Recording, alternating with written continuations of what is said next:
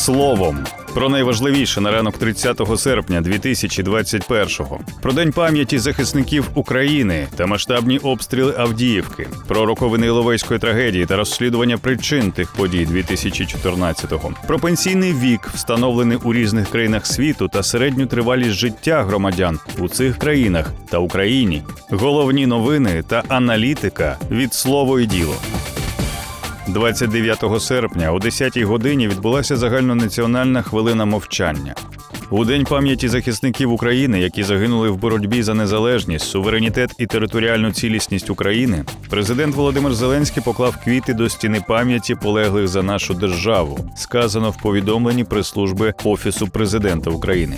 День пам'яті захисників України, які загинули в боротьбі за незалежність, суверенітет і територіальну цілісність України, заснований в 2019 році указом президента з метою гідного вшанування пам'яті військовослужбовців і учасників добровольчих формувань, які загинули в боротьбі за незалежність, суверенітет та територіальну цілісність нашої держави, увічнення їхнього героїзму, зміцнення патріотичного духу у суспільстві. На розі вулиць Грушевського та Петрівської алеї у Києві зведено меморіал пам'яті загиблим киянам, учасникам АТО ООС. Повідомила прес-служба мера столиці Віталія Кличка. У цей день, сім років тому, частини збройних сил Росії, що вторглися до України, обстріляли коридор, яким виходили українські бійці з Іловайську. Іловайський котел став пеклом і символом підступності агресора, а також символом героїзму українських захисників. Сьогодні ми згадуємо наших героїв і вшановуємо їхню пам'ять і їхній подвиг. І сьогодні ми відкриваємо меморіал, зведений на честь киян, які загинули за свободу України, за її європейське майбутнє, розповів Кличко під час церемонії відкриття.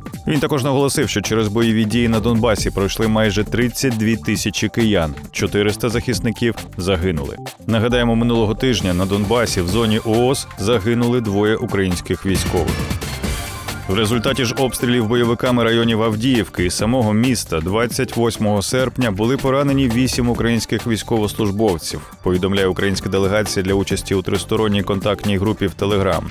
У ТГК уточнили, що окупанти застосовували міномети і артилерію 120 та 122 калібрів, які є забороненими мінськими угодами. На думку української сторони в ТГК, метою обстрілів бойовиками Авдіївки було спровокувати збройні сили України на відповідь а потім на своєму вищому рівні заявити про агресивні дії України і створити напругу. В ідеалі зірвати переговори президента України з президентом США про подальші шляхи врегулювання конфлікту, в тому числі і на тему участі Сполучених Штатів Америки в такому врегулюванні.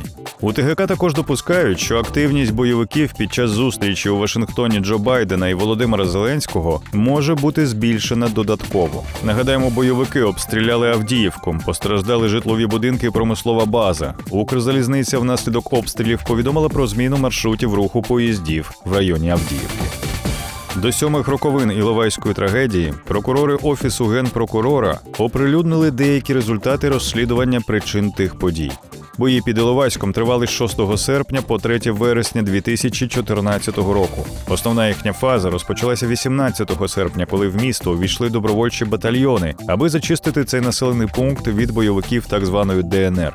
Іловайськ розглядався як важливий транспортний і залізничний вузол, через який йшло постачання бойовиків з боку Російської Федерації. Загрузнувши в боях за Іловайськ, добробати були оточені регулярними частинами російської армії, які раптово вторглися в Україну.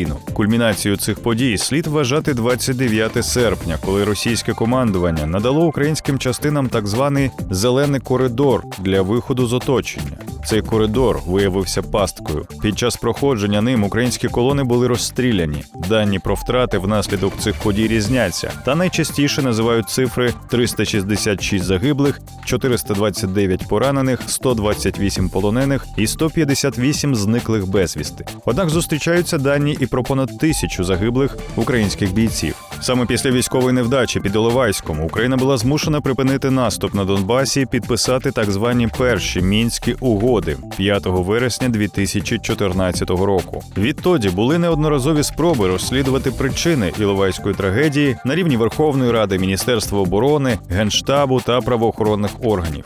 27 серпня прокурори офісу генпрокурора оприлюднили деякі результати свого розслідування. Як повідомив на брифінгу начальник департаменту нагляду над кримінальними провадженнями щодо злочинів, скоєних в умовах збройного конфлікту ОГПУ Юрій Рудь, проведено понад 900 допитів потерпілих і свідків, вилучені та досліджені понад 600 бойових документів, що стосуються тих подій. На підставі цих доказів встановлено низку порушень з боку керівництва АТО при плануванні і проведенні бойових дій в районі Іловайська, пояснив Рудь. При цьому в ОГПУ так і не знайшли причинно-наслідкових зв'язків між діями командирів, допущеними ними помилками, а також наслідками у вигляді загибелі військовослужбовців. Висновок досить дивний, оскільки саме дії командирів, а також допущені ними помилки або їхня відсутність саме і призводять до перемог або поразок на полі бою.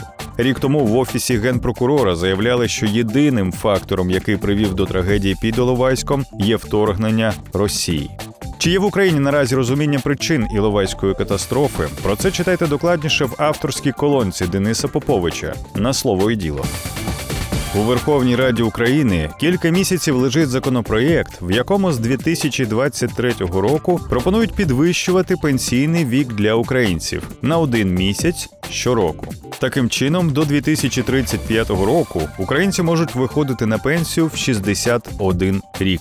Зараз в Україні вік виходу на пенсію однаковий і для чоловіків, і для жінок це 60 років. А середня тривалість життя різна: 68 років для чоловіків і майже 78 років для жінок.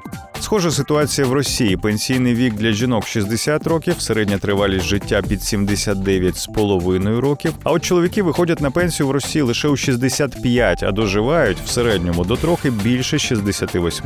У сусідній з нами Польщі жінки виходять на пенсію, як і у нас, в 60 років, чоловіки в 65 років. Середня тривалість життя при цьому у жінок становить майже 82 роки, а чоловіків 74 роки та 6 місяців. В інших європейських країнах пенсійний вік вищий, але й середня тривалість життя більша. Наприклад, в Нідерландах громадяни виходять на пенсію в віці близько 66 років. При цьому жінки в середньому живуть 83 роки, а чоловіки трохи більше за 80. У 67 років виходять на пенсію в Греції, Італії, Ісландії та Норвегії. Середня тривалість життя у цих країнах варіюється від 78 до 84 років. У США чоловіки і жінки виходять на пенсію у 67. Чоловіки в середньому при цьому живуть трохи більше 76 років, а жінки майже 81 рік. Пенсійний вік у Канаді 65 років, середня тривалість життя 84 роки і трохи більше 80 років для жінок і чоловіків відповідно. У Китаї на пенсію виходять рано порівняно з іншими країнами жінки в 50-55 років, чоловіки в 60. При цьому жінки в середньому живуть більше 80 років, а чоловіки майже 75 років. Дані стосовно того, в якому віці виходять на пенсію і скільки в середньому живуть чоловіки та жінки в різних країнах світу, ми зібрали для вас в одній зручній інфографіці на нашому сайті. Більше цифр, більше фактів, матеріалів і аналітики знаходьте на слово.